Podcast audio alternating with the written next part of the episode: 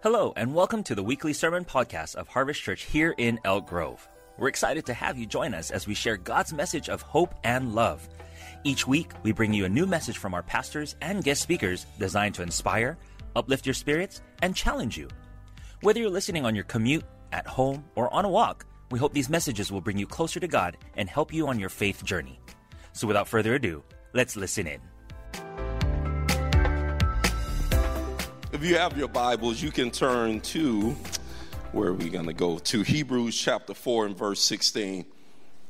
The title of my message this morning is called The Principles of Prayer. The Principles of Prayer. This is part one. I'm going to do a three part series on this Sunday. Then we have Resurrection Sunday, so we won't do it then. The Sunday afterwards, which would be the third Sunday of the month and the fourth Sunday of April, we're going to focus on prayer. My goal in this series is to help you to learn how to pray. I realize that a lot of people don't pray because either they don't know how to pray or they don't have confidence in prayer. But let me tell you this, and these none of this is in my notes. I'm just talking to you from my heart right now. But prayer is a dialogue between two people. Say dialogue.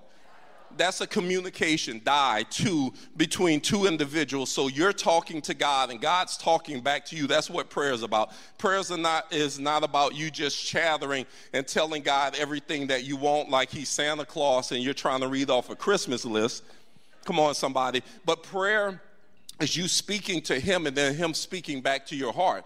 And I'm going to talk to you one of the prayer points that I'm not covering today, but it's the prayer of intercession. It's one of the principles of prayer. Prayer is when you become a vessel to usher and birth what God desires in the earth because now he's telling you what he wants you to pray. And then you begin to intercede or stand in the gap and to cry out to him on behalf of those petitions. And when you do that, God begins to answer them because you are praying the heart of God.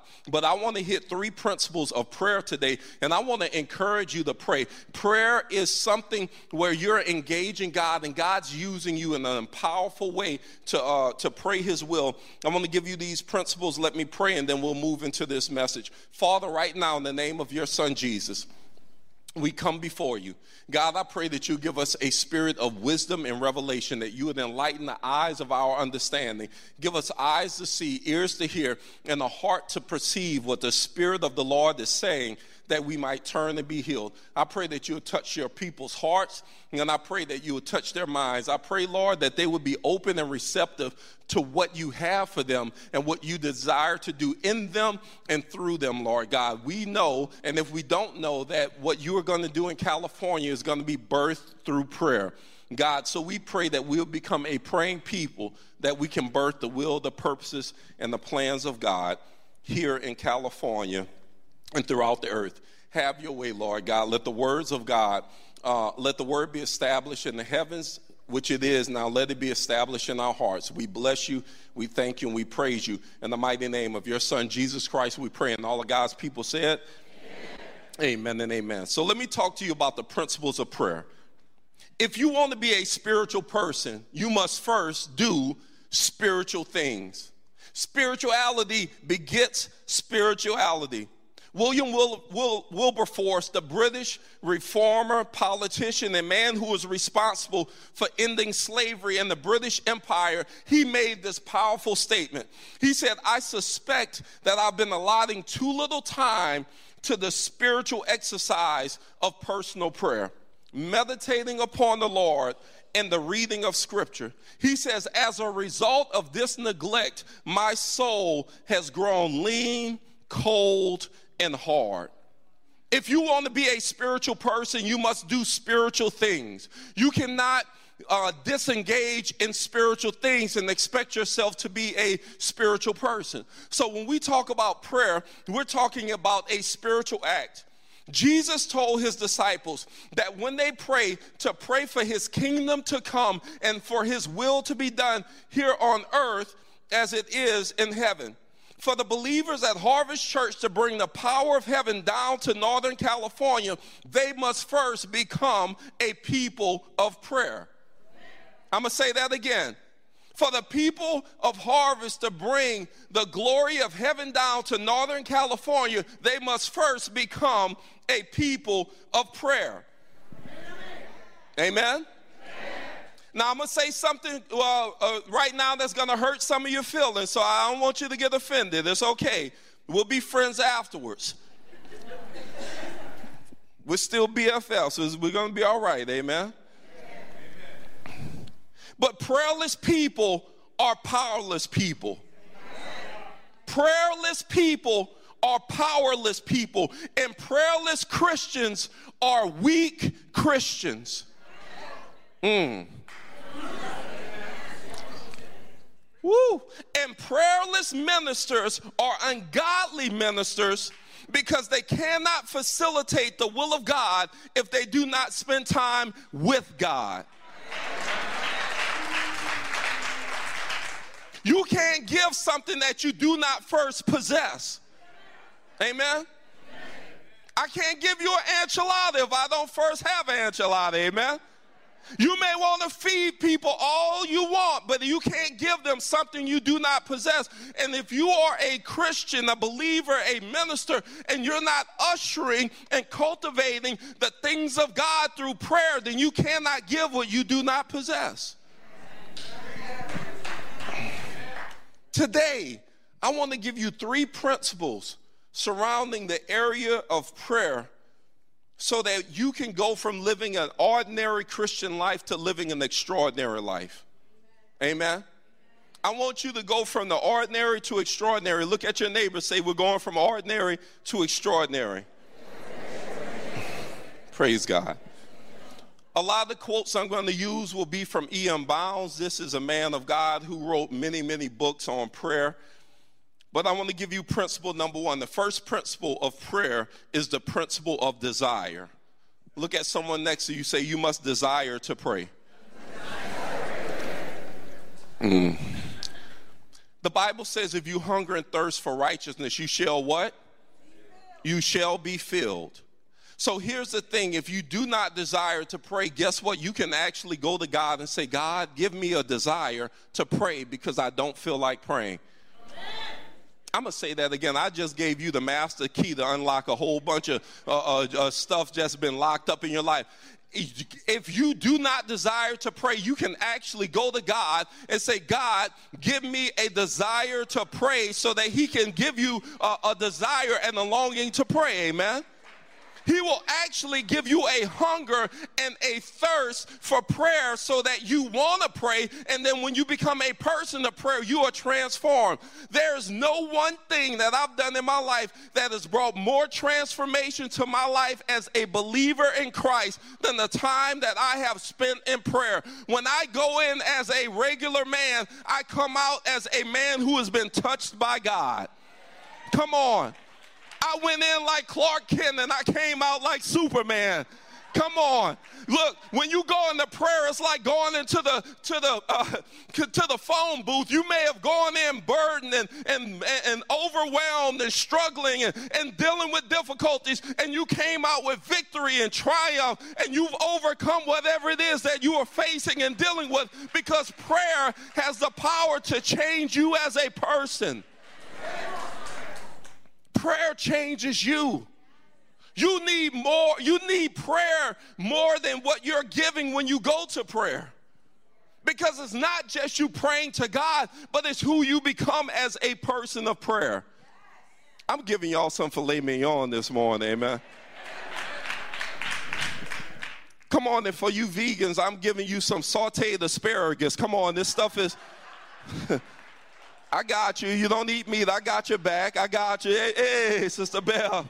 Come on, saute the asparagus in the house.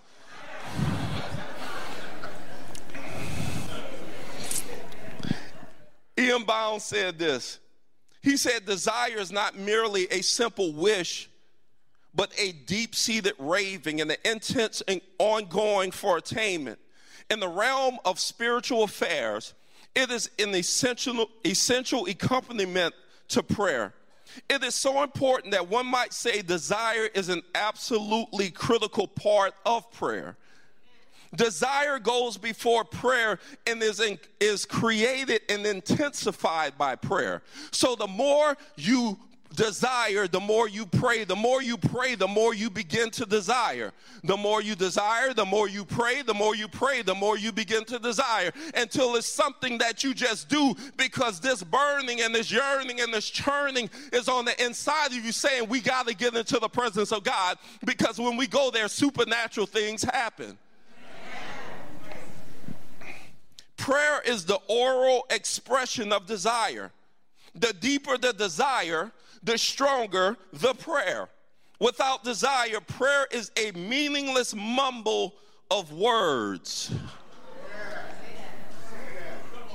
We don't want to just flap our gums and have nothing happen.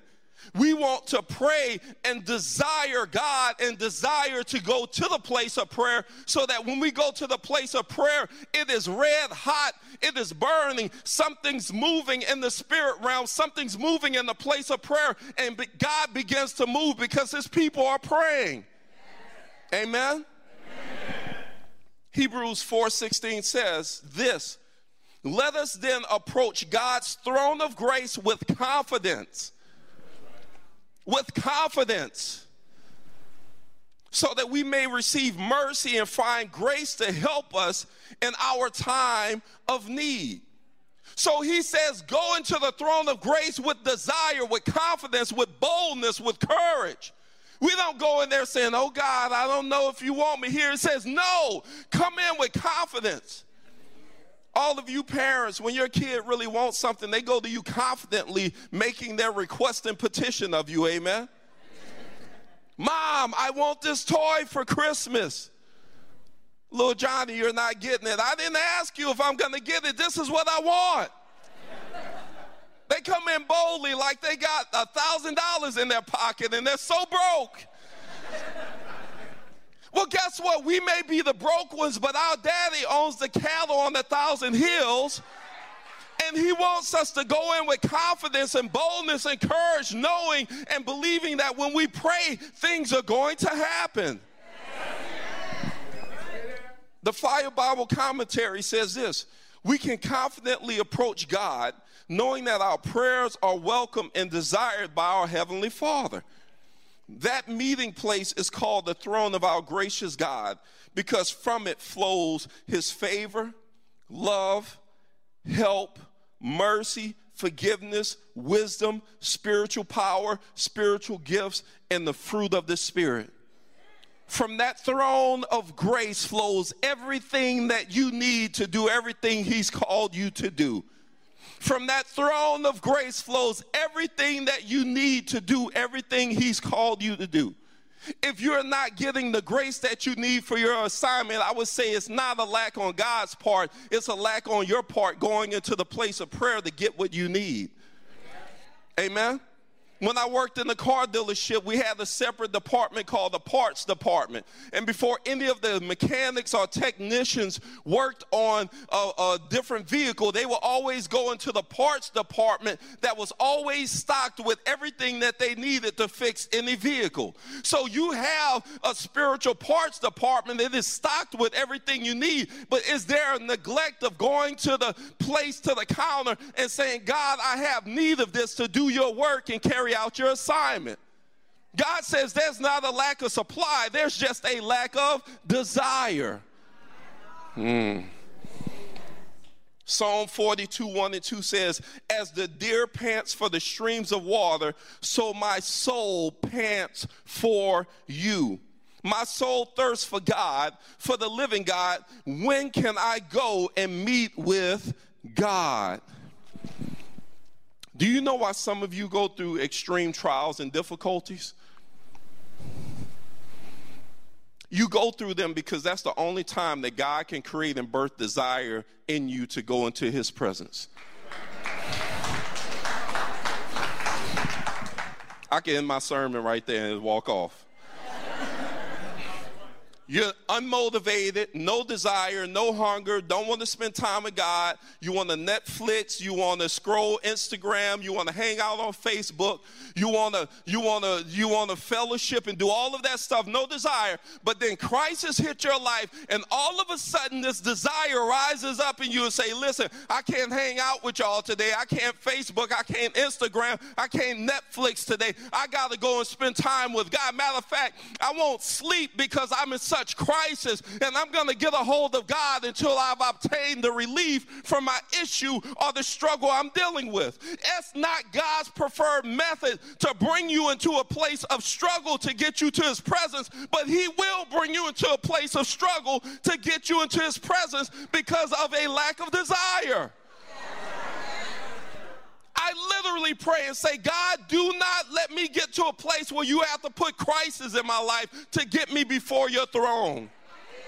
I said, let me go voluntarily. Let me go on my own volition. Let me go and seek your face so that when crisis come, I've already be, been before the face of God and you're already answering, responding before I face difficulties. Hmm. He so desires to spend time with you, he will actually let some stuff kick off in your life to get you to spend time with him.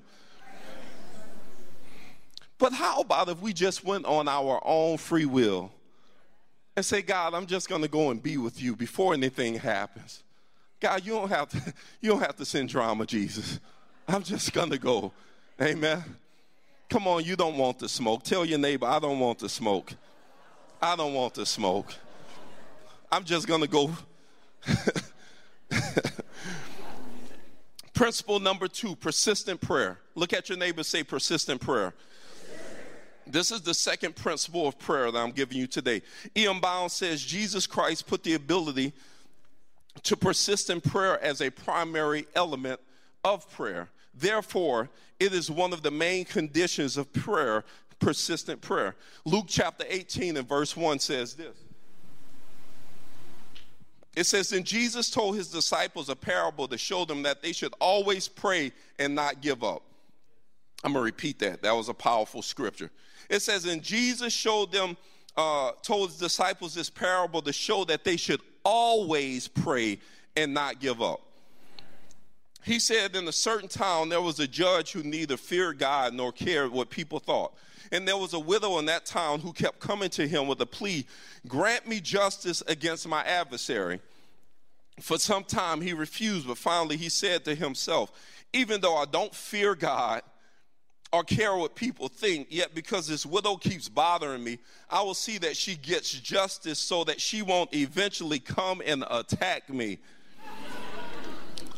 Can you imagine some 80 year old woman on the cane rolling up like a gangster, like, you better give me what I want? I'm coming back tomorrow morning. I'll be back for lunch. And before you leave, I'm coming back for you, judge. Yes. And the Lord says, Listen to what the unjust judge says. And will not God bring about justice for his chosen ones who cry out to him day and night? Will he keep putting them off? That's a rhetorical question. He's telling you the answer and asking of the question. He will not put you off. He said, I tell you, he will see that they get justice and do so quickly. However, when the Son of Man comes, will he find faith on the earth?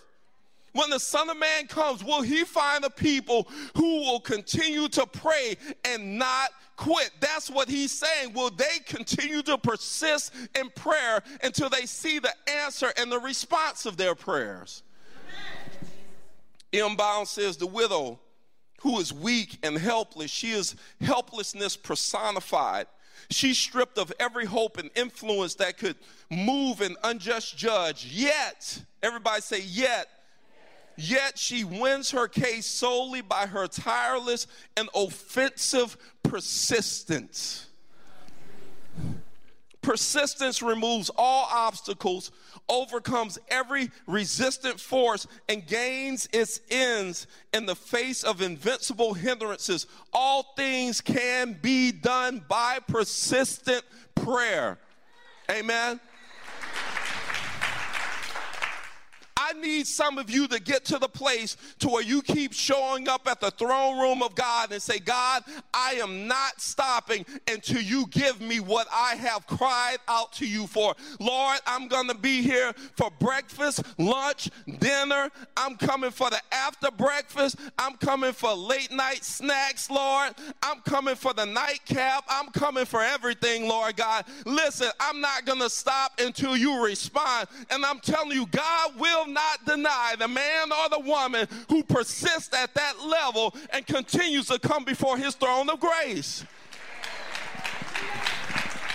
Lorenzo Scupoli says this The Lord gives this parable for a special purpose to teach us not to faint, but to pray patiently if an unjust judge was persuaded to grant the widow's petition, how can God fail to incline his ear to our prayers if we persist in imploring him since he is the essence of loving kindness?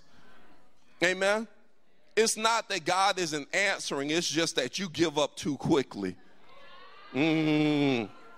It's not that God's not answering, it's just that we got people giving up too quickly before the response has come. Everyone say push. Push. Push means pray, P, until you, something S happens, H, push. You pray until something happens. I had this young lady who was one of the most unspiritual young people I've ever met in my life. She was from the East Coast, and she used to say, Pastor Jon, when, when can I stop praying? And I was like, you stop praying when the answer comes. Like, why are you looking for a reason to not pray? that's the reason why God doesn't answer you because you're not even wanting to be in the place of prayer. God is not a sugar daddy that you just go to and get what you want and then say, I'll catch you the next time I have a need. That's not the God we serve. You got to pray until something happens. Mm. And I'm telling you, when you become that type of person, you are changed as you're spending time in the presence of God. Jacob spent time with God. He wrestled with God. He was a swindler, a heel grabber, a deceiver. He left that place as Jacob. That's what his name uh, Israel means one who wrestles with God and prevails. He went in a swindler, he left as a prevailer and an overcomer. That's what happens when you spend time with God. I need you to understand that prayer is not this meaningless, wasteful activity. It is a place where you are transformed and changed. Amen. Prayer is where you are transformed and changed. It is impossible. You need to write this in your notes. It is impossible to come into an encounter with God and remain the same. It is impossible to come into an encounter with God and remain the same. You can't do it. Because if you remain the same, you didn't have an encounter with God. I'm preaching better than y'all responding. principle number three, and the final principle for this morning. This is the principle of agreement. This is one of my favorite principles of prayer. David Yonggi Cho, he's the pastor of the largest church in the world. He passed away about a year or two ago. He had over 750,000 people that made up his membership in his congregation in, uh, in Seoul, Korea. He said this He said, When I pray alone, I can only exercise my faith. Yet when I pray with, in a group with brothers and sisters in Christ, the power of our faith is increased geometrically it is increased exponentially. He said, when we come together and pray, there is a geometric expansion of our faith coming in agreement. Matthew 18, 19, and 20 says this again. He said, Truly, I tell you, this is Jesus speaking. If two or more on earth agree about anything they ask for, it will be done for them by my Father in heaven. For where two or three gather in my name, there I am with them. So here's a, here's a powerful statement. When we as the saints come into agreement, in the house of God to seek the face of God, then we will see the power of God. When we come together in the house of God to seek the face of God, then we will see the power of God. Whenever I'm praying and I'm not getting individual breakthrough, I will bring my brothers and sisters together and say, Come on, let us agree, two or three touching and believing, because Jesus said that if we ask anything in His name, it shall be done. And He said that if we came together in agreement, He would actually come and show up in our midst. Amen. We need to come together in agreement and prayer, knowing that God is a responder. He is a rewarder of those who diligently seek Him. E.M. Bound says prayer is always in the place is always in place in the house of God. When prayer is a stranger there, talking about in the house of God, it ceases to be God's house. Our Lord put particular emphasis upon what the church was supposed to be when he cast the, built, the buyers and sellers out of the temple. And he said, My house shall be called a house of prayer. Jesus makes prayer more important than everything else in the house of God. Those who sidetrack prayer or seek to minimize it and give it a secondary place pervert the church of God and make it something less than it was designed to be. Last night, when I was reading over this, I thought about several churches that were either started when Pastor Liz and I started pastoring in New Orleans 20 years ago and afterwards. And my mind just kept running through pastor after pastor, leader after leader. And I thought literally seven different churches. And I said, Lord, why are you bringing this to my mind? And the Holy Spirit asked me a question. He says, Son, what did all seven of these churches that closed down in the city of New Orleans have in common? Hmm. I said, oof. I said, Lord, none of them had a weekly prayer meeting. He said, bingo. He said, none of them had a time of corporate prayer, and those churches did not survive. He said, what was the difference between you, you and Pastor Liz and House of Prayer in those churches? He said, were you smarter than those people? No. Older? No. At that time, more educated? No. God says, the only difference is you guys stayed before me weekly in prayer as a church and what caused their churches to end up closing in the city is what prevented the enemy from shutting you down and kept your building open and your church operational. You think that prayer in the house of God is not important? Mm. I am not foolish enough to believe that we can accomplish all that God has called us to do without corporate prayer. But our combined faith will unlock the power of heaven to shake anything that stands in the way of God here on the earth. Hallelujah. With that being said, we are launching our corporate prayer on Wednesday nights at 6 p.m. starting this Wednesday. Amen.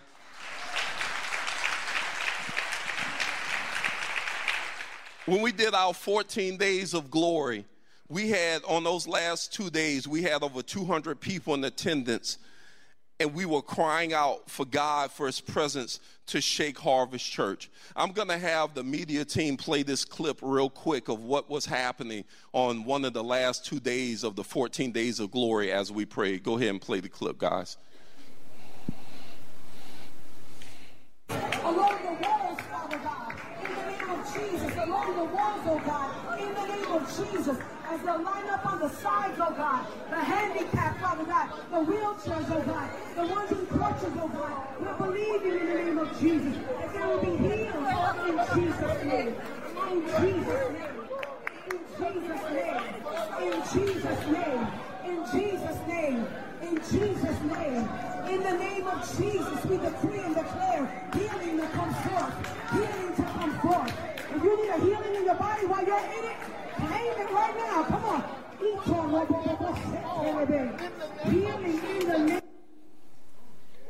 Hallelujah. Amen.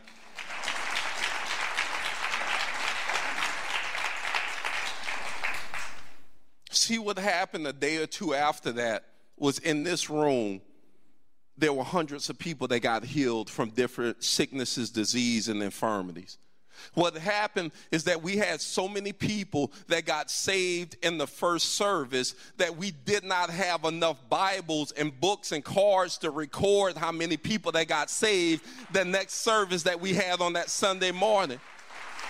What happens, we had so many people in this building that in the second service that people were walking in and we're like literally didn't have seats. We're asking people like, scoot over, let's see if we can find a, a place to fit people in. See, there was a response from heaven because of what we did here on the earth. There was a response from heaven because we cried out to the living God and said, God, we're not going to settle for what we have, but we know there's more. Now show us the more.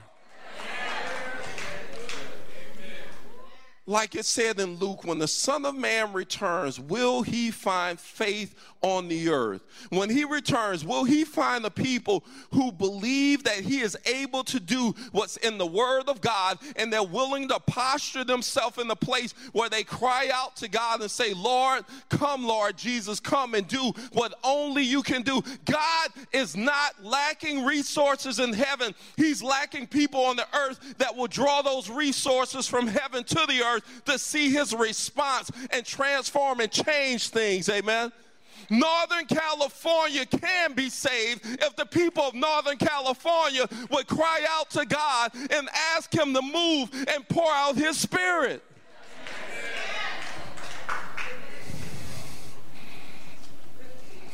Never indict God when you didn't do your part that you were supposed to do in the equation.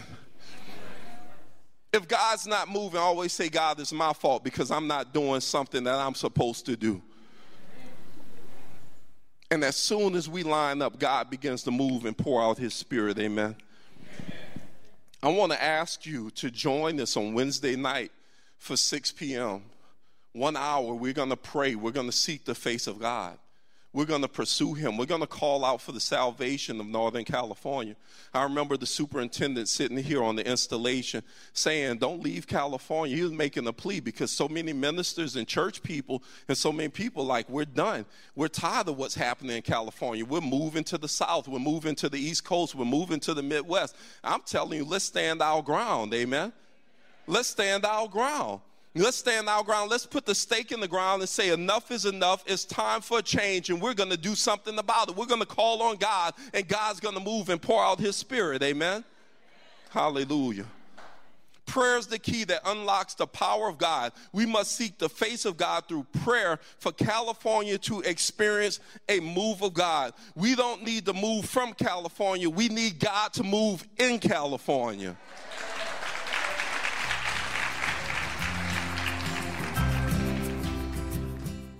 Thank you for listening to our sermon podcast. We pray that today's message has touched your heart and encouraged your spirit. We believe that the Word of God has the power to transform our lives and inspire us to be better versions of ourselves. If you enjoyed today's podcast, please share it with your friends and family, and don't forget to subscribe to our channel for more inspirational messages. Until next time, may the good Lord bless you, and we look forward to seeing you at one of our weekend services and sharing with you once again next week.